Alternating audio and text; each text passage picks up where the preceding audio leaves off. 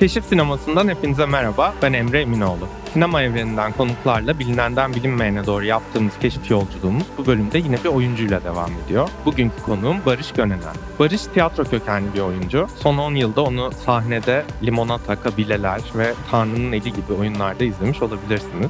Sinemaya geçişi ise Ayşin Türkmen'in Çekmeköy Underground ve Kıvanç Sezer'in Küçük Şeyler gibi filmleriyle olmuş. Ama Barış sinemadaki asıl çıkışını bence bu yıl Ali Kemal Güven'in Çilingir Sofrası filmi sayesinde yaptı. Hem İstanbul Film Festivali'nde hem de Adana Altın Koza Film Festivali'nde en iyi erkek oyuncu ödülünü rol arkadaşı Rıfat ile paylaştılar. Bugün Barış'la önce kendi kariyerinden ve Çilingir Sofrası'ndan konuşacağız. Ardından da Andrew Haigh sineması hakkında sohbet edeceğiz. Hoş geldin Barış. Nasılsın? Hoş bulduk. İyiyim. Gayet iyiyim. Keyfim yerinde. Ben de premier yaptım işte biliyorsun 2 gün önce. Pazar gecesi. Çok yoğun bir prova döneminden çıktım. O yüzden iyiyim şu an. Dinlenmiş vaziyette karşındayım. En kısa zamanda izleyeceğim ben de umarım. Bekleriz. Görmeyeli seni yeni bir ödül aldın mı? Yeni bir ödül almadım. En son Adana'da bir ödül aldım. Evet, bu artık biraz dalga konusu olmaya başladı. Ne güzel işte. Evet, eğlenceli bir sene. Yani ödül almak şöyle güzel bir şey. Böyle aslında bir anı oluyor senin için. Hani o böyle 48 saat sonra onun gazı ve heyecanı ve neşesi bitiyor. Güzel bir anı işte, ne bileyim, zevkli. Biliyorum tiyatro hayatında daha uzun zamandır var. Ama Hı-hı. en azından bir izleyici olarak diyeyim, sinemayla olan ilişkin nasıl başlamıştı? İlk izlediğin filmleri hatırlıyor musun? İlk izlediğim filmleri hatırlıyorum. Aslında ilk izlediğim filmin ne olduğunu hatırlamıyorum ama o günü ve izlediğim sinemayı hatırlıyorum. Annemin bir iş yeri vardı Fatih tarafında.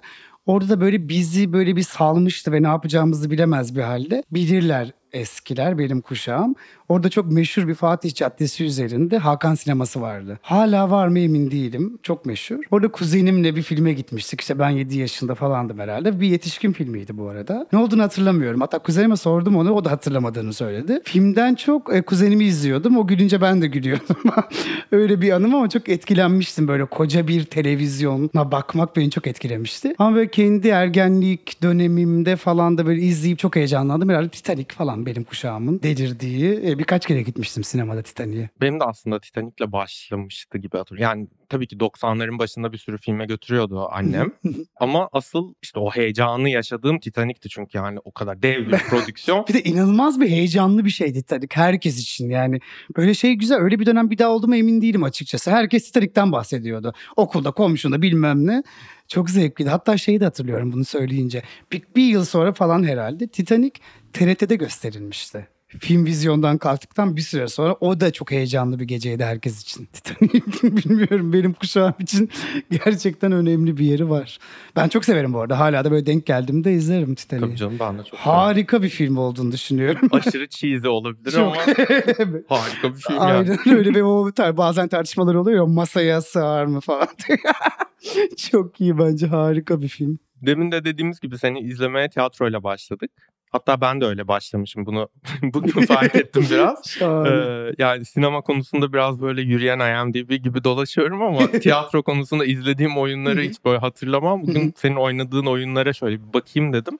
Bir anda hatırladım, 2012'de mi 2013'te mi ne Limonata'yı izlemiştim. Sen de orada oynuyormuşsun falan. Tiyatro oyunculuğu ve sinema oyunculuğu arasındaki farklardan biraz söz edebilir misin? Hem hazırlık sürecinden belki hem de oyunculuk sırasındaki. Vallahi aslında özünde yani çok temelinde oyunculuk. Ama dediğin gibi ona yaklaşman, hazırlık sürecin ve aslında o işi yaparkenki şartlardaki farkları belli ediyor. Yani tiyatro çok oyuncu sanatı. Oyun başlıyor, seyirci yerine oturuyor, ışık yanıyor ve artık her şey sensin. Kurguyu sen yapıyorsun. Sesi, ışığı sen yapıyorsun. Yani seyirci seni duyması için senin sesinin oraya erişmesi lazım. Yanlış yerde durduğunda karanlıkta kalıyorsun. Bazı şeyi sündürebiliyorsun. Doğru timingde doğru şeyi söylemek, her şey senin elinde. Dolayısıyla çok oyuncu sanatı. Tiyatro. Oyuncunun sanatı gerçekten tiyatro. Sinemada o kadar büyük bir değişken var ki senden gayrı olan işte o set. İnsanlar bir kere çok kalabalık ve kakofonik bir yerse o gürültü ve o kaosun içerisinde bir anın içinde durmak gerçekten çok zor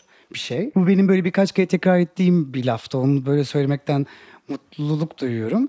Ben mesela böyle tiyatroda çok iyi partnerlikler yaşamış biriyim. Çok iyi oyun arkadaşlarım oldu. Göz göze yıllarca kan ter gözyaşı böyle konuşmadan kafasının içerisinden gözünün ufacık bir şeyinden kafasına ne geçtiğini anlayabildiğim rol arkadaşlarım oldu. Bunun sinemada ya da kamerada çok olabileceğini düşünmüyordum. Yani o bütün her şeyi bir yere bırakıp o kafanın dibinde duran sesçisi, orada sana şey yap, ışıkçısını, her şeyi bırakıp o oyuncuyla göz göze gerçekten bir anın içinde durmayı ilk defa Rıfat'la yaşadım. O yüzden Çilingir Sofrası'nın dediğin gibi yani benim kariyerimde çok büyük bir önemi var. Benim oyunculuğu anlama biçimimde de çok büyük bir önemi var. Çünkü ben o zamana kadar çok tiyatrodan gelme bir oyuncu olduğum için çok mümkün olmadığını düşünüyordum. Öyle bir fikrim vardı, mümkünmüş. Böyle bir şey olabiliyormuş. Senden ne istediğini çok iyi bilen bir yönetmen ve karşında seninle çok aynı yerde duran bir oyuncu olduğunda her şey akıp gidiyor. Ama tiyatro, ya bunu hala söylüyorum, sonsuza kadar da söylerim tabii, daha zevkli bir şey tiyatro. Çok zevkli bir şey. Yani çok, çünkü mesela şöyle de düşünebilirsin. Sinema oyunculuğu diye bir şey konuşuyoruz ya. Sinemada oyunculuk böyle, tiyatro böyle. Sinemanın tarihiyle tiyatronun tarihini karşılaştıramayız. Tiyatronun tarihi insanlık tarihi kadar. Sinema 100 yıllık bir sanat günün sonunda. Çok yeni bir sanat. Bütün bu overall'da baktığında, tamamına baktığında. Dolayısıyla oradaki beğeniler, oradaki talepler hep değişen bir şey. Ama tiyatro aslında kendi içerisinde kendi yolunu bulmuş ve kendi değişmezleri olan da bir yer. Tiyatroda olmak insanı kendini daha iyi hissettiriyor. Çünkü orada çok ilkel bir his o. Ateşin başına toplanıp bir hikaye anlatan, o kültürün, o içgüdünün bir devamı. İnsanlar geliyor, bir oda dolusu insan. Sen sahneye çıkıyorsun ve başka biri gibi davranıyorsun. Sen bir şey söylüyorsun, gülüyorlar. Sen ağlıyorsun, gözleri doluyor. Çok orada. O yüzden mesela şeyler de hoşuma gidiyor. Kaçırılan oyunlar da çok hoşuma gidiyor. Mesela bir filmi artık kaçırma şansımız yok. Elbet bir yerde görebiliyoruz ama tiyatroyu kaçırıyoruz. O yüzden hayat da çok akan bir şey. Ve şey de zevkli. Mesela ben şeyden de mutlu oluyorum. O oyunu göremedim ya deyince biri mutlu oluyorum. Çünkü çok tiyatro ruhuna ait bir şey. Evet, onu göremezsin. O artık bitti, yok falan filan. Biraz romantize mi ettim bilmiyorum ama yani eğlenceli olduğu için söylüyorum bunu. Romantik olduğu için değil aslında. Peki senin bu tiyatro dünyasından sinemaya geçişin nasıl oldu diyeceğim. Yanılmıyorsam ilk filmin Çekmeköy Underground. Evet. Nasıl oldu? Ben böyle delilerce oyun oynadığım sezonlar vardı. Beni böyle eski oyunlarımı takip eden seyirciler, dinleyiciler biliyordur. Çok oyun oynuyordum falan filan. Hiç de böyle mesleğimin hiçbir noktasında da aslında tiyatrodan gayri bir şey yapmak gibi planım da yoktu. Böyle bir planım değil mi? Hayalim yoktu yani. Şu filmlerde oynayayım, şu dizilerde oynayayım. Kafam öyle çalışmıyordu. Şimdi daha farklı bakıyorum. O dönemde bir sınıf arkadaşım bu film için bir audition vermişti. Sonra Barış'a da orada bir sürü genç erkek rolü var. Sen de bir menajerini söylesene, o filme bir audition ver. Ben de öyle gittim. Aysim'in de yapımcısı beni tiyatrodan biraz tanıyordu. Öyle bir audition verdim. Hayatımı verdim ilk sinema audition'u. Öyle bana rolü verdi Aysim falan filan. Sonra o filmi çektik. Çok tuhaftı. İlk defa bir sete girmek, bir rolü kamera karşısında oynamaya çalışmak çok ilginç bir tecrübeydi ve o filmi çok iyi hatırlıyorum. Çok şey öğretti bana. Çok iyi bir görüntü yönetmeni vardı. Bak mesela şunu da söyleyeyim ilginç bir şekilde. Kamera önü oyunculuğu daha teknik bir şey. Çok da mesela tiyatro öyle algılanıyor. Çok fazla tekniğe sahip olman gerekmiş gibi. Tam tersi, kamera daha çok şey. Kamerayı çok iyi tanıman lazım. Kamerayı algılaman lazım. Mesela o zaman anlamıyordum. Sağına gidiyorlar, soluma gidiyordum. Onun kameranın sağına gitmek demek olduğunu bilmiyordum. Nereye bakmam gerektiğini anlamıyordum. Kamerayı kollamanın ne demek olduğunu anlamıyordum. Onu biraz o filmin setinde öğrendim. Daha zor bir şey o anlamda. Kamerada oynamak. Çok fazla şeyi kollamak zorundasın oyuncu olarak. Tiyatro öyle değil. Çilingir Sofrası'na geleceğim ama önce izlememiş olanlar için biraz filmden bahsedeyim istiyorum. Çilingir Sofrası adı üzerinde bir çilingir sofrasında geçiyor. Emircan ve Yusuf Efe yıllar sonra bir araya geliyorlar ve o gecelerini 4 bölümde izliyoruz. Gece ilerledikçe onları tanıyoruz. İşte geçmişteki ilişkilerine dair ipuçları alıyoruz. Yüzleşmeler oluyor aralarında. Gerginlikler çıkıyor. Duygusal anlar yaşanıyor. Ayvalık Uluslararası Film Festivali ve Aposto partnerliğinde bir podcast serimiz olmuştu. Ona da Ali Kemal Güven, filmin yönetmeni, konuğum olmuştu. Ona da söylemiştim, sana da söyleyeyim. Bu filmin bir parçası olan herkese çok teşekkürler. Ya, biz teşekkür ederiz. Yani çünkü kendi geçmişimle yüzleştirdi beni film biraz. Biraz belki hiç yaşayamadığım bazı closure'ları kendi içimde yaşamamı sağladı. Bir de çok ağlattı tabii. Yalnız değilimdir herhalde bu noktada diye düşünüyorum. Sinemada LGBTİ görünürlüğü açısından çok önemli bir film olduğunu düşünüyorum Çilingir Sofrası'nın. Tabii ki Türkiye sinemasının ilk queer filmi değil. Umarım son da olmaz. Tabii ki umarım. Ama özellikle şu zamanda senin Adana'daki ödül konuşmanda da dediğin gibi biraz cesaret işi bu. Ve bu cesaret meselesinin ya da filmi işte bu şartlar altında yapabilmiş olmanın biraz duygusunun ya da sanatsal niteliğinin önüne geçtiğinden endişelendiğin oluyor mu hiç? Evet, bazen oluyor. Bu çok doğru bir soru aslında. Evet, yani böyle bu da bir tür seni bir köşeye sıkıştırma, bir ötekileştirme politikası yani. Günün sonunda birileri bir film çektiğinde, herhangi bir konuyla ilgili film çektiğinde, yani bir yönetmen kariyeri boyunca kırsalla ilgili bir film çekiyor. kırsal yaşamıyla, Anadolu'yla ilgili, köylü insanlar neyse artık bunu nasıl tanımlıyorsa. Ve hayatın hiçbir noktası bunun temsilcisi olmuyor. Ya da bu konuyla ilgili ürettiği söylemle ilgili o kadar büyük masaya yatırılmıyor.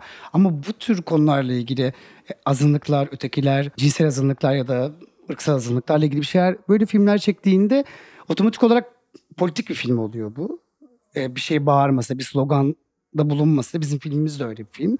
Ama yine de böyle şey oluyor işte bir şekilde onun her şeyinden sorumlu olman gerekiyormuş gibi hissettiriliyor. Bunu doğru bulmuyorum açıkçası. Bizi film çektik, bir hikaye anlattık, bu kadar. Doğrusuyla, yanlışıyla. İnsanlar beğenecek, beğenmeyecek, bir şey hissedecek, hissetmeyecek falan filan. Ama tabii ki şeyini anlıyorsun yani, bu çok az olduğu için böyle filmler ve Türkiye'nin şu anki atmosferinde böyle filmler yapmayı, ben oyuncu olarak benim kafam hiç öyle çalışmıyor. Ben bu filmi çekerken cesur bir şey yapıyoruz. Acaba başıma bir şey mi? Aklım ucundan böyle şeyler geçmedi. Rıfat'ın da öyle olduğuna eminim. Hiç yani düşündüğüm, bütün role çalışırken, filme çalışırken mesela bir listem olsa düşündüğüm şeylerle ilgili, o listenin son sırasında o listede yok yani, öyle söyleyeyim. Ama bir noktada da seni birileri bununla ilgili köşeye sıkıştırıyor. Yani çok önemli bence değil yani. Çok sallamıyorum yani, kimse sallamıyor.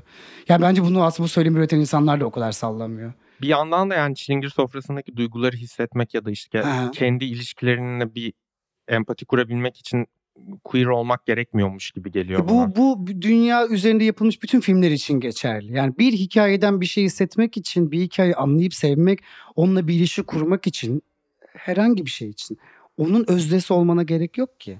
Yani. Sonuçta ben yani Julia Roberts'la, Tom Hanks'le romantik komedilerde eski ilişkilerimden bir şey bulup ağlayabildiysem tabii ki %100, yıllarca. Tabii ki öyle. Aynen öyle. O noktada da aslında böyle insan duyguları o kadar böyle... biricik şeyler ki ve herkes aynı şeyi hissediyor. Yani her hikaye aynı.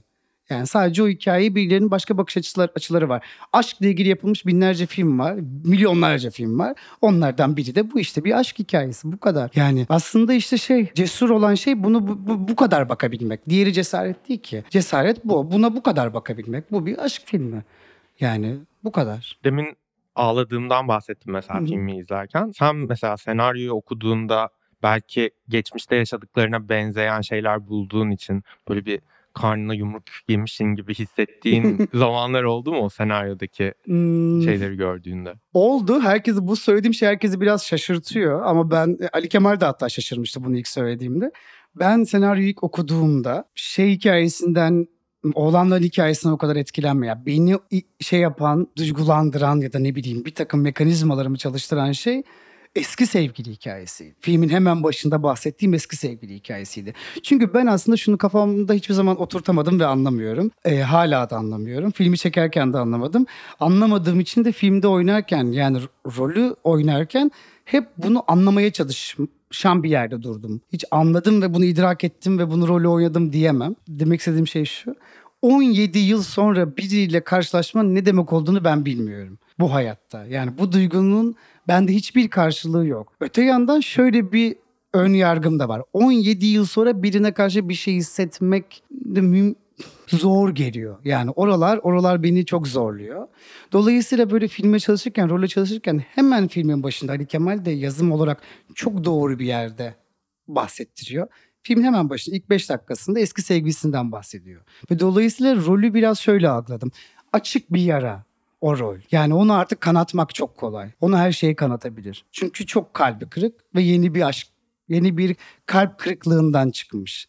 Ve açık bir yara olduğu için artık onu her şey kanatabilir. Hep öyle algılamaya çalıştım. O yüzden mesela filmin devamı da beni çok, kendi kafamdan beni çok memnun ediyor. Gayet yoluna gidiyor çocuk. Gayet yoluna gidiyor. Ve sonunda filmin hiç politik bir şey söylemeden, bunu tırnak içinde söylüyorum. Politiklik ne demekse artık, bütün bu kavramlarda böyle her şey birbirine girdi ya. Hani her şey politik. Ya sen Türkiye'de yaşıyorsun. Yani içtiğin bira da politik. Sokakta yürümen de artık politik. Her şey politik. Günlük hayatta. Çünkü her şey siyasetin tezahürü ya şu an. Yediğin ekmeğe kadar artık yani. Dolayısıyla orada böyle hiçbir söylemde bulunmadan film yapıyor. Kendini anlamış, kendini bulmuş, kendinden utanmayan karakterin yanında duruyor film. Yani diğeri çok acıklı bir durumda olduğunu. Genelde şöyle şeyler oluyor, sen de buna hakimsindir. Tiyatroda da böyle, çok uzak değil. LGBT'lerle ilgili olan bütün işlerde Hep bir mağduriyet hikayesi izleriz biz. Bir filmde bir trans varsa o trans başına çok kötü şeyler gelir. Bir filmde bir gay varsa onun başına, o öldürülür. Onu, hep başına çok kötü şeyler gelir bu insanların. Hep temsiliyet bir mağduriyet üzerine kurulu. Bunu ben biraz sorunlu buluyorum ve artık old school buluyorum. Çok 90'lara ait bir şey buluyorum. Philip Reading'in oyunları böyledir. Mark Ravenhill'in bir dönem 90'larda İngiltere'deki tiyatroda bir devrim yaratmış bu yazarlar bunlar. Ve başlarına hep çok kötü şeyler gelir bu insanların. Hiç onların yanına durmazlar. Kendileri de queer üreticiler olmalarına rağmen. O biraz böyle aslında mantaliteyle ilgili bir şey galiba. Ama ben artık bunu yani bunu istemiyorum yani. Bunu böyle şeyler izlemek istemiyorum. Ben içki içen, cinselliği olan, hayatın içerisinde karışmış kadınların mutlu, başarılı, hayatta her şey yolunda giden şeyler izlemek istiyorum. Gaylerin de öyle. Merhaba ben gayim diyen birinin cezalandırılmadığı, bunu söylediği için acı çekmediği hikayeler izlemek istiyorum. Diğerinin hiç kimseye ihtiyacının olduğunu düşünmüyorum. Toplumun ihtiyacı yok böyle şeylere. Bence. Bilmiyorum. Çok mu konuştum? Alkışla yani dolayısıyla bizim filmde öyle yani. Hani o tarafını çok seviyorum. O politik duruşunu çok seviyorum. Onun yanında yani açık açık onun yanında hani bu da böyle bir yorum da benim yorumum da değil yani. Dolayısıyla işte öyleyken böyle. Ali Kemal filmi aslında 4 bölümlük bir mini dizi olarak planladığını söylemişti. Bir oyuncu olarak bu senin rol yapma şeklini etkilemiş miydi mesela çekimlerde? Yani bunun adına başından beri bu uzun metrajlı bir film olacak deseydi farklı yapacağın ya da farklı şeyler deneyeceğin bir ortam oluşur muydu? Güzel bir soru, bilmiyorum. Yani bunun üzerine çok düşünmedim.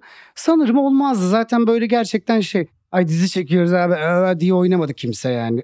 Kimse öyle çalışmadı sette de. Yani bu bir dizi olsaydı da ve öyle çıksaydı da zaten bunu görecekti insanlar. Dolayısıyla ben ve bütün ekip zaten mesleğe öyle yaklaşan insanlar değil. Hani adı dizi olunca bir şeylerin standardını düşürmemek için zaten böyle işler yapıyoruz diye düşünürsek, öyle bir bağlantı kurarsak. Ya aynı şeyi oynardım muhtemelen. Ya belki biraz daha gergin olabilirdim. Belki. Bilmiyorum Canım, sen ne düşünüyorum, hayal ediyorum. Ama Ali Kemal de diyor.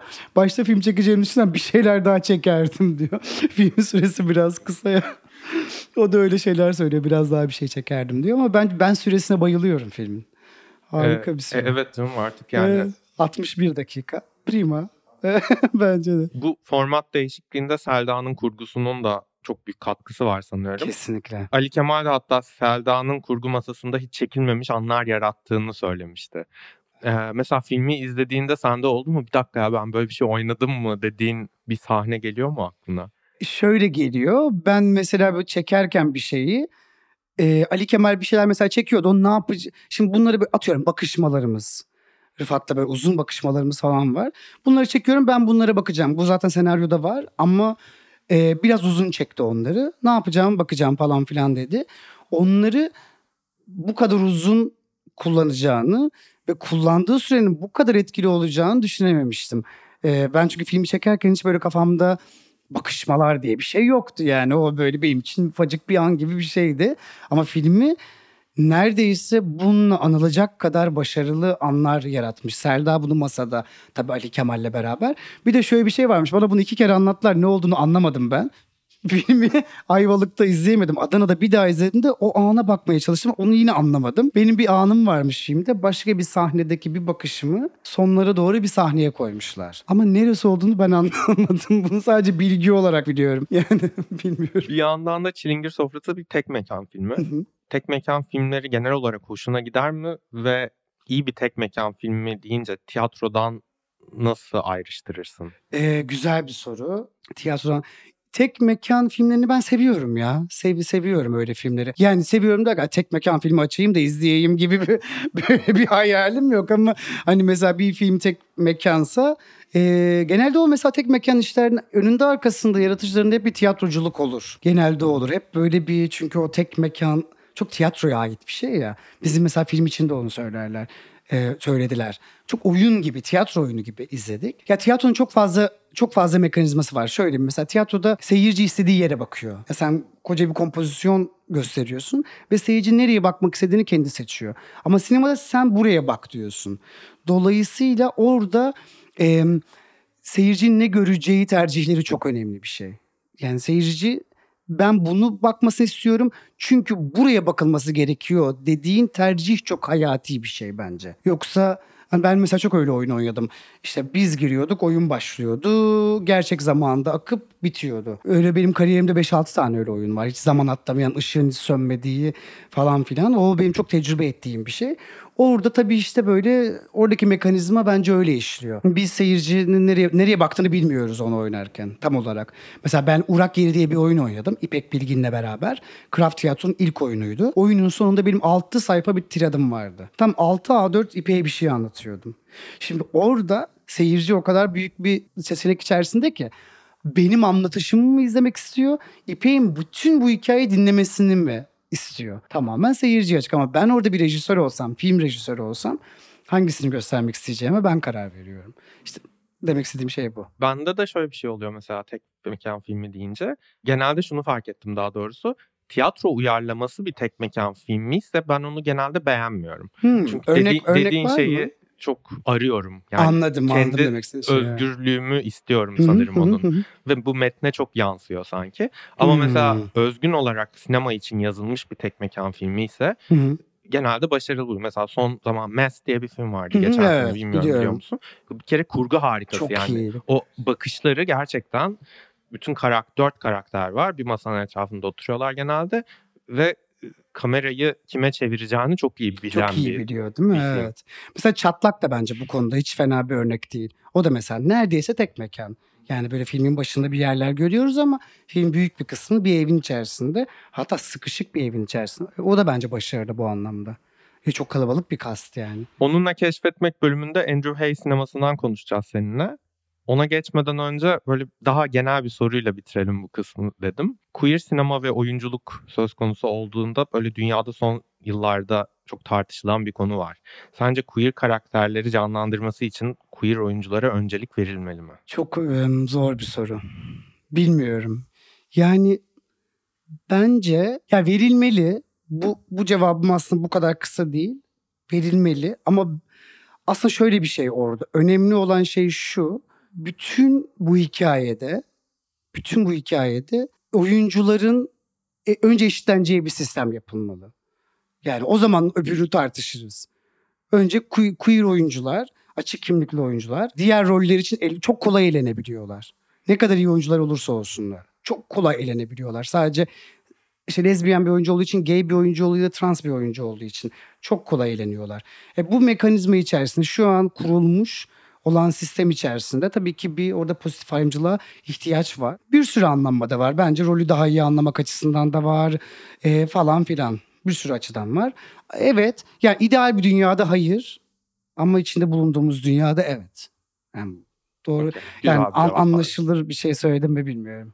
Çünkü biraz karmaşık konular. Biraz böyle konular. İnce çizgiler falan filan. Ama yani diğeri daha kötü bence. Tam tersi daha kötü. Mesela gay karakterleri. Şimdi böyle filmler var mesela. Gay karakter var filmde. Senaryosunda. Hatta ana rolü gay. Senarist straight. Yönetmen straight. Oyuncu straight. Siz 3 tane adam bir yere gelip tam olarak ne konuştunuz? Yani mesela bana izleyici olarak böyle bir soru geliyor. Yani tam olarak ne konuştunuz? Ben onu duymak istiyorum, dinlemek istiyorum mesela. Anlatabildim mi?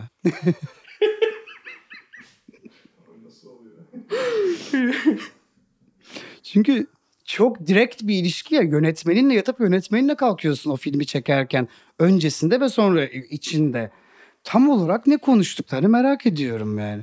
Ve şimdi sinemamızda öyle filmler var. Yani dünyada da var örnekleri. Sadece bizim sinemamız için söylemiyorum. Ama mesela bunu çok iyi yapan insanlar. Sabah konuştuğumuz Evan Peters mıydı? Neydi herifin adı? Evan Peters. Ha evet işte o herif mesela straight bildiğim kadarıyla ama kariyerin %90'ını gay oynayarak geçirdi. Olağanüstü bir oyuncu. Bilmiyorum ki işte o da karışık bir konu. Bilmiyorum ama işte oradaki yaratıcıların da yani orada 3 ayaklı bir sandalye bir tanesinin oturulabilir olması gerektiğini düşünüyorum. Mevzu adına oturulabilir olması gerektiğini düşünüyorum. Sonra yapıyorlar işte yani gay karakterleri olan homofobik filmler çekiyorlar.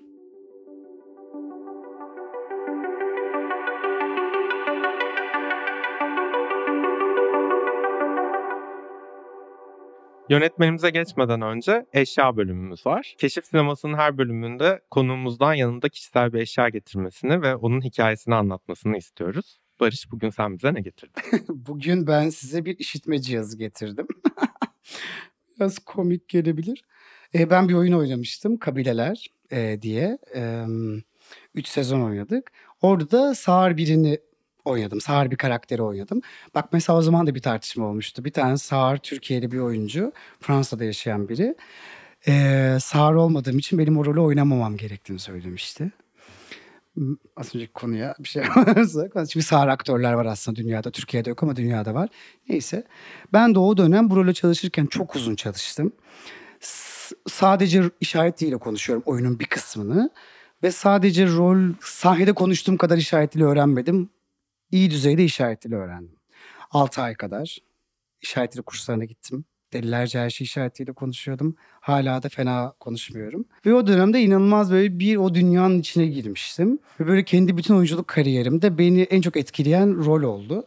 Hayatımda hiçbir oyunun ne bir aksesuar ne de oyunun son oyunda arkama döner giderim. Hiçbir şeyini saklamam, hiçbir oyunun. Sadece bunu sakladım. Böyle biraz böyle rol arkadaşım gibiydi bu işitme cihazı. Böyle 3 yıl boyunca haftanın 3 günü falan kulağımda bununla yaşadım. Ve o dönemde böyle oyuncu olarak böyle şey oluyorsun. Bir rol karşına geliyor ve aslında sana bizim mesleğin bence iyi tarafı şu. Hiç bilmediğin bir dünyayı tanımaya başlıyorsun bir oyuncu olarak. Ya da hiç bilmediğin bir duyguyu tanımaya başlıyorsun vesaire vesaire. Bu bütün bu sistem içerisinde bana böyle en çok hiç tanımadığım bir dünyayı tanıtan roldü. O yüzden o böyle hayatına bir Barış olarak da bütün oyunculuk kariyer her şeyi bir kenara bırakırsan birini yani benden bu kadar uzak olan bir dünyayı bu kadar iyi tanıttığı için ve böyle bütün o böyle kafamdaki bütün empati duygularını her şeyi açtığı için o rolden çok mutluyum. Bunu da böyle hayatım boyunca sakladığım bir şey. Sağırlar çok var. Sağır insanlar ve hiç böyle görmüyoruz, hiç karşılaşmıyoruz. Çünkü çok fazla hayata karışmıyorlar. Özellikle Türkiye'de. Çok böyle kapalı bir komünite içerisinde yaşıyorlar. Ve aslında o kadar basit bir şey ki işaret dili öğrenmek. Çok basit. Temel işaret dili öğrenmek. Mesela ben Milli Eğitim Bakanı olsam yapacağım ilk şey gerçekten ilkokullarda böyle bir sene işaret dili öğretmek. Çünkü o insanlar böyle çok işlerine kapanıyorlar. Ve hayatın büyük bir kısmından mahrum kalmak zorunda kalıyorlar. Bizim kurduğumuz ve bizim idealize ettiğimiz hayat üzerine. Yani ondan çok mahrum kalıyorlar. O yüzden böyle çok ilişki kurduğum, çok empati kurduğum bir şeydi. Hem bu rol hem de bu sağırlık meselesi. Hala böyle sağırlıkla ilgili bir film olduğunda, bir şey olduğunda böyle çok heyecanlanırım, izlerim. Ya da böyle bir programda bir şeyde işaret diliyle çevirme varsa işaret dilini izlerim. Programı değil.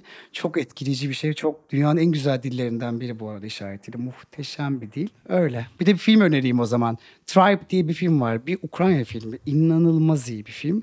Bütün oyuncuları sağır. Harika bir film. İzlemenizi öneririm. Biraz da sert bir film. Ben bu rolü çalışırken izledim. Hatta tamamen tesadüf. Bizim de oyun ismi Tribes. Tamamen tesadüf. Nina Raine diye İngiliz bir yazarın oyunu. Ama hem tesadüf hem de buna bir kabileyi sağırlık meselesine boşuna seçilmiş bir kelime değil. Gerçekten öyle çünkü. Gerçekten öyle. Çok da teşekkür ediyorum. Öyle.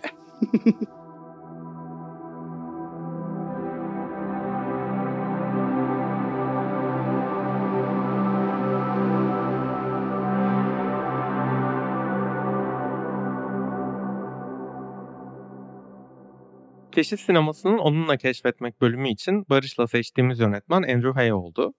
Andrew Haigh, Britanya bağımsız sinemasının ve queer sinemanın önemli yönetmenlerinden biri. Benim de tüm filmlerini sinemada izleme fırsatı yakaladığım nadir yönetmenlerden biri aynı zamanda. 2009'da ilk uzun metrajlı filmi Londra'daki seks işçileriyle ilgili olan Greek PT izlediğimde bilmiyorum belki de kendi cinselliğimle henüz barışamamış olduğumdandır. Pek beğenmemiştim. Çok sert, çok grafik gelmişti bana. 3 yıl sonra artık açık ve daha özgür hisseden biri olarak aynı salonda Weekend'i bu sefer partnerimle izlemiştim. O an en sevdiğim yönetmenlerden biri oldu Andrew Haigh. Sonra HBO için San Francisco'da Looking diye bir dizi çekti. 2 sezon sürdü yanlış hatırlamıyorsam. Sonrasında da 2 uyarlama senaryoyu kameraya çekti. Biri 45 Years, biri de Lean on Pete. Bunların ikisi de queer hikayeler değil. Ve böylece Andrew Haigh'in sadece queer hikayeleri anlatırken iyi bir yönetmen olmadığını da anlamış olduk aslında. Barış, senin izlediğin ilk filmi hangisiydi ve sana neler hissettirmişti? Yanılmıyorsam Weekend'ti. Ben çok sevmiştim ya, çok etkilenmiştim. Özellikle böyle hikaye açışını çok sevmiştim. Böyle hemen ana karakteri tanıdığımız, onu artık böyle kim olduğunu çok bildiğimiz bir noktada karşısına birini çıkarıyor ve sonra onu daha iyi tanımamızı sağlıyor aslında. O karakterle beraber daha iyi tanımamızı sağlıyor. Öyle açılan filmleri çok seviyorum. Yani bize böyle bir karakteri bütün çok organik bir şekilde bütün incelikleriyle anlatma yolunu tercih ediyor. O böyle beraber son geceleri olan uzun blok çok güzel bir blok. Çok iyi sahneler vardı. Ben bayağı oldu izleyeli. Çok detaylı hatırlamıyorum. Ama senle karar verdiğimizde filmle ilgili düşündüğümde, bu arada geçen bir izledim, uyuyakaldım. Çünkü film çok iyi. Ben aşırı yorgundum. Seçtiğim filmde uyuyakaldığımı söylemem ayıp oldu ama ya ben çok yorgundum. Sabah provam vardı. Çok iyi ikilikler kuruyor yönetmen. Bence 45 yılda da o var mesela. Çok iyi partnerlikler kuruyor. Greek Bad'de ben de böyle şey hissetmiştim. Biraz sert gelmişti o film. Ve böyle ben anlamamıştım da o filmi. Tam olarak ne anlattığını da anlamamıştım. Meselesini de anlamamıştım. Ama başroldeki herifi çok beğenmiştim. Çok tuhaf bir herif. Galiba oyuncu da değil o. Sanıyorum. Sonra mesela kariyerine bakmıştım. Başka bir şey yoktu. Aynen. Yani gerçekten seks işçiliği yapan birini öyle oyuncu olarak oynatmış diye. Ha öyle mi? Okey, tamam. Bayağı ilginç bir herif. Yani herifi izlemek ilginçti. Çok tuhaf bir ifadesi vardı ve bu hikayeyi akarken onun ifadesini izlemek. Mesela öyle kamera hareketleri vardı, onu hatırlıyor musun filmle ilgili? Mesela bir hikaye akıyordu, ben film düşündüğümde. Bir şeyler oluyor ve adamın yüzünü izletiyordu bize. Ve çok ilginç bir ifadesi vardı. Ve neredeyse film boyunca değişmeyen bir ifadeydi o. Tuhaf, böyle yaptığı işle, hayatla böyle bir okey ama değil mi? Yani o yakalanması çok zor bir ifade. Şimdi sen gerçekten o işi yapan biri olduğunu söyleyince biraz kafamda oturdu. Tuhaf bir ifadeydi yani, böyle bir mask gibi bir şey vardı yüzünde. Hatırladım, canlandı mı gözünde? Yok, canlanmadı. Ama mesela Weekend'de de şöyle bir şey vardı. Konuşurlarken birden evin duvarları mesela fayanslardan olan yansımasına çeviriyor kamerayı. Mutfak sahnesinde değil mi? Evet, ya da işte camdaki yansımalarına çeviriyor kamerayı. Sanki böyle onların geçirdiği o hafta sonu sanki evin duvarlarına kazınıyormuş da oradaki yansımasını izliyormuş. Yes. Evet, çok güzeldi. Yani bayağı mesela benim hayatımda izlediğim en iyi filmlerden biri diyebilirim açıkçası. Yani böyle saymam gerekse şu filmler falan. Öyle bir listeme girecek film. Çünkü çok iyi bir duygusu olan bir film. Çok iyi bir partnerlik yaratmış. Ve sonsuza kadar onları izleyebilecekmişsin gibi bir his geliyor. Biraz Weekend'ı açayım sanırım. Çünkü oraya doğru gidiyoruz. Tabii Weekend'i konuşalım. Ya adı üzerinde o da bir hafta sonunda geçen bir film. Russell var ana karakterimiz. O biraz daha böyle cinselliğiyle, cinsel kimliğiyle çok barışamamış bir insan. Daha çok kapalı kapılar ardında yaşamayı tercih ediyor. Ya da işte gay bar olmayan bir barda biriyle öpüşemeyen ya da sokakta el ele tutuşmaktan çekinen bir karakter. Bir cuma gecesi gittiği bir gay barda Glenn'le tanışıyor.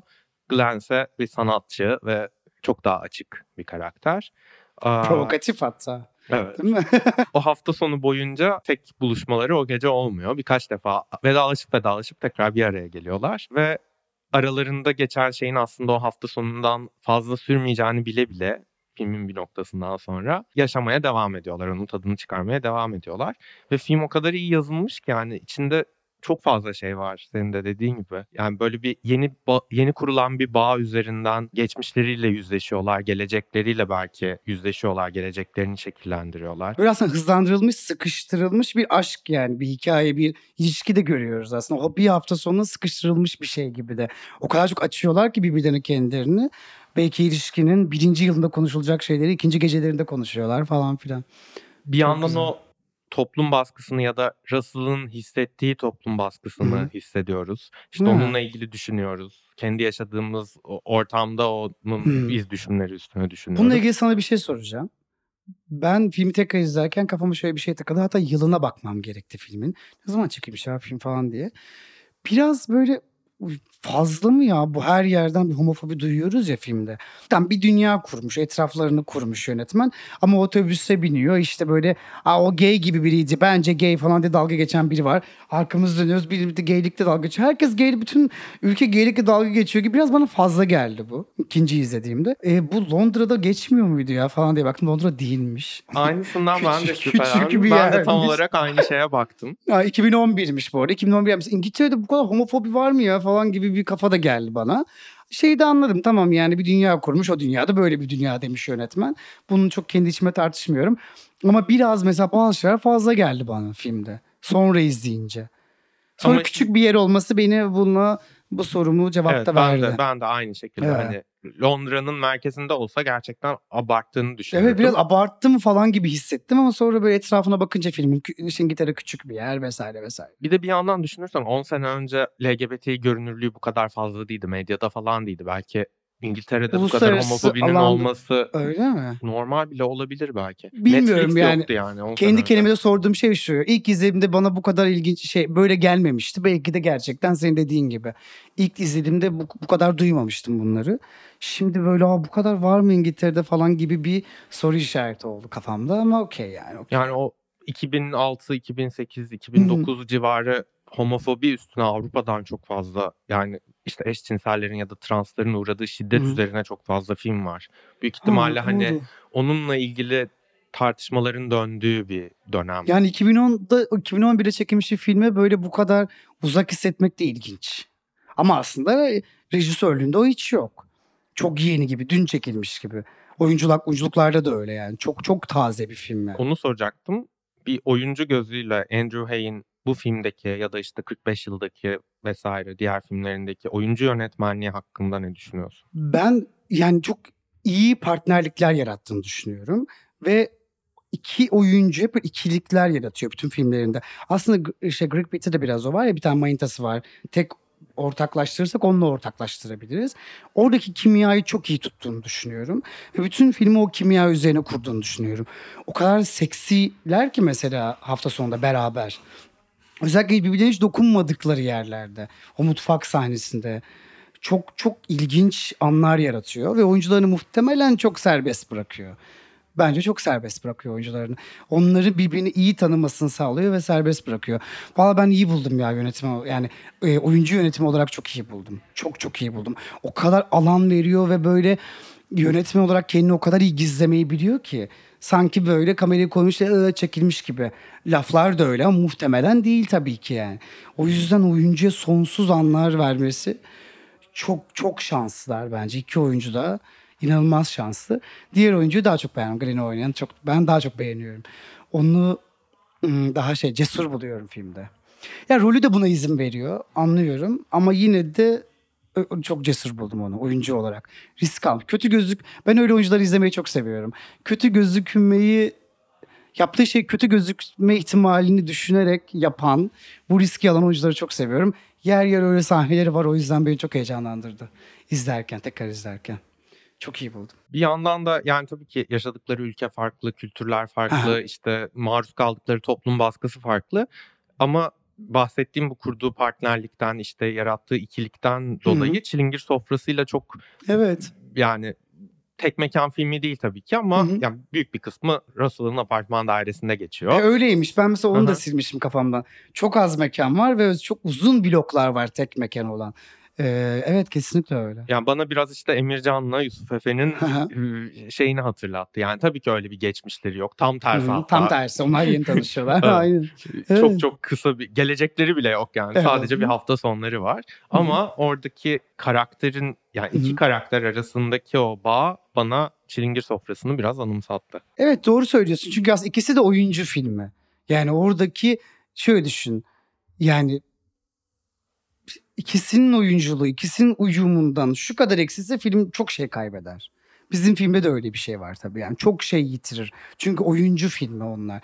Yani rejisör dağtepe, orman, bayır, sallanan ağaçlar çekmiyor. Onun gözündeki ufacık ifadeyi çekiyor. Dolayısıyla o uyum filmin tamamı tabii ki. Tabii ki. Bizim film için doğru, aynen. Doğru bir bağlantı kurma şekli. Bizim filmde de öyle bir şey var. Bizden başka hiçbir şey yok. Hiçbir şey yok yani. Bu filmde de var o yani. Bir takım yan karakterler görüyoruz, bir şey görüyoruz. Ama onlar da onları konuşuyor.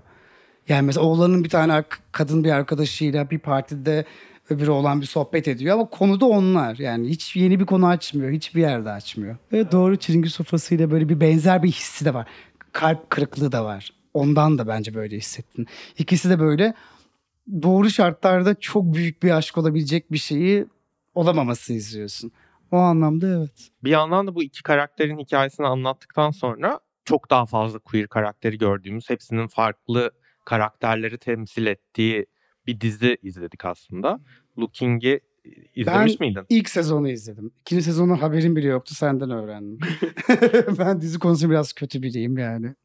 Orada da San Francisco'da geçiyordu yani, hani evet, dünyanın en özgür şehirlerinden biri olarak lanse edilen bir yer sonuçta. Ama orada da ben Türkiye'deki biri olarak birçok şey bulmuştum kendimden. Evet, bence de öyle ama mesela bak, bence şöyle güzel bir şey yapıyor yönetmen olarak. Bu tarz hikayeleri anlatırken, bu tarz hikayelerden kastım karakterlerin kendileri keşfetmek, bilmem ne. Ama önde duran karakteri hep mahcup olanı seçiyor. Looking'de de öyle bir şey var. Yani mahcup olanı seçtiği için orada keşfedecek çok şey var. Orada çok akıllıca bir yazarlık ya da rejisörlük artık ne. Kendi yazıyor, kendi yönetiyor galiba. Çok iyi bir seçim yapıyor. Looking'de de ana karakter bayağı böyle hepsi bir sürü arkadaşının yanında bir tık böyle dur kalk bir tip yani hani falan filan. Çünkü mesela öyle roller hayal kurması çok zevkli roller. Oyuncu için de öyle, rejisör için de muhtemelen. Çünkü hep en yanlışı tercih eden biri gerçekten ve etrafındaki insanların da yeni bir sürü sürekli yeni case'ler açıyor.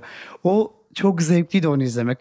Ama ben ikinci sezon hakkında hiçbir fikrim yok. Bağlantısı var mı ilk sezonla? Hikaye devam ediyor mu?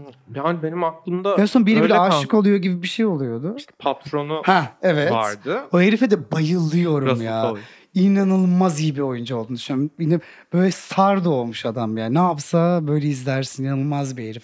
Şimdi birinin filminde oynuyormuş. Ünlü bir yönetmenin başrolü oynuyormuş film. Hatırlamadım ne oldu. Sonra dizinin hani doğru düzgün bir final yapamadığı için böyle film çektiler. Onu evet söyledin. Olarak. O filmi izleyebiliyor muyuz peki? Ben bakmadım filmi. İzliyoruz da ben izlemedim mesela. Ne, bir vedalaşmak mı istemedim gerçekten diziyle? Ne oldu bilmiyorum ama izlemedim. Tatlıydı ya. Ben çok eğlenmiştim ilk sezonda onun. Tatlıydı.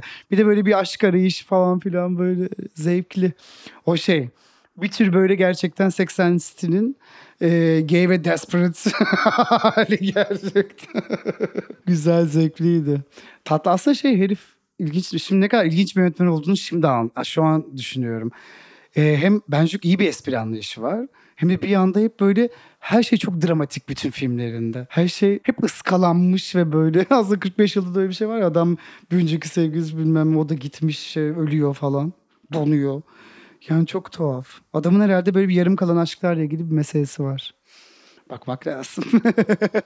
Ama iyi yönetmen yani. Gerçekten her şeyi izlenebilir ya. Her şeyi. Kapanışı genelde seçtiğimiz yönetmenin bir filminden bir sahneyi anlatarak yapıyorum. Bu sefer bir sahneyi anlatmayacağım ama böyle ufak bir detay dikkatimi çekti bugün filmi bir daha izlerken. Filmin daha ilk sahnelerinden birinde işte Russell evden çıkacak. Bu çocukluk arkadaşı olan çocuğun evine bir davete gidecek. Jamie mi öyle bir şey? Jamie aynen. Yatağının altından bir ayakkabı kutusu çıkarıyor. Evet, yeni güzel. Almış ayakkabıları büyük ihtimalle. Evet. Bunları mı giysem diye bir düşünüyor. Ondan sonra aynen geri kaldırıyor. Aynen. Ve işte her zaman günlük işine de giydiği, sokağa çıkarken de giydiği günlük ayakkabılarını giyip çıkıyor dışarı. Sonra Glenn'le tanışıyor o gece. İşte heyecanlandırmaya başlıyor bu onu. Glenn'le tekrar buluşacağı o cumartesi gecesi evden çıkarken bu sefer böyle bir hamile düşünmeden o kutudan o ayakkabıları çıkarıp onları giyip diyor. Çok güzel. Ve böyle çok ufak bir an aslında ama... Ne kadar çok şey söylüyor değil mi? Evet, bir karakter içine. Çok güzel. O heyecanı yaşatıyor gerçekten. Kesinlikle yaşatıyor. Ve bir herif de yani çok duygularını da belli edemeyen bir herif ya.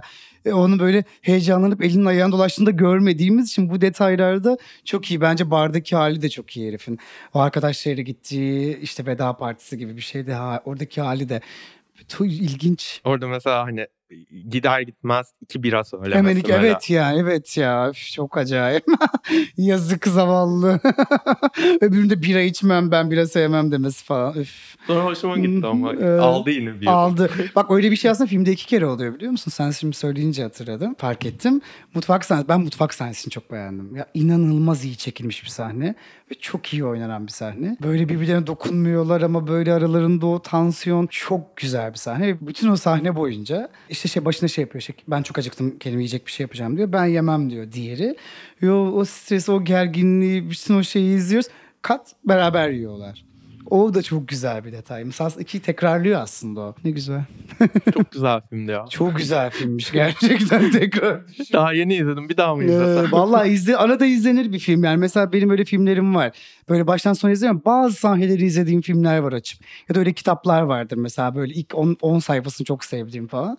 Bu filmde öyle birkaç sahne var hakikaten böyle hem oyunculuk görmek için hem de böyle oradaki şeyi hissi iyi geliyor. Çok tanıdık şeyleri çok iyi çekiyor. Mesela bu aslında kolay bir şeymiş gibi görünen ama çok zor bir şey. Oyuncu olarak çok tanıdık bir anı oynamak biraz zor. Neden biliyor musun? O anı o kadar iyi tanıyorsun ki onu yaparken bir an kendini taklit ediyormuşsun gibi bir hale geliyorsun. Ve aslında tam içinde olman gereken bir şeyi çok dışında duruyorsun. O mutfak sahnesi öyle bir sahne. Hayatta herkesin çok iyi tanıdığı bir an. O dokunamama hali. Ama onu oynamak zor. Onu başından geçirmek zor. Onu çok iyi başarıyorlar. Hem oyuncular hem yönetmen. Çok iyi. Benim favori sahnem o filmde. Bütün o ağlaklar, bütün o dramalar değil. Ben o sahneyi çok beğeniyorum. Çok seksi bir sahne. Çok gerçek bir sahne. Ve sen de aynı şeyi hissediyorsun. Üçüncü bir kişi olarak orada aynı şeyi hissediyorsun. Çok güzel. Teşekkür ediyorum konuk olduğun için Barış. Ben teşekkür ederim. Çok güzel sohbet ettin. Bir sonraki bölümde yeni bir konukla görüşmek üzere. Hoşça kalın.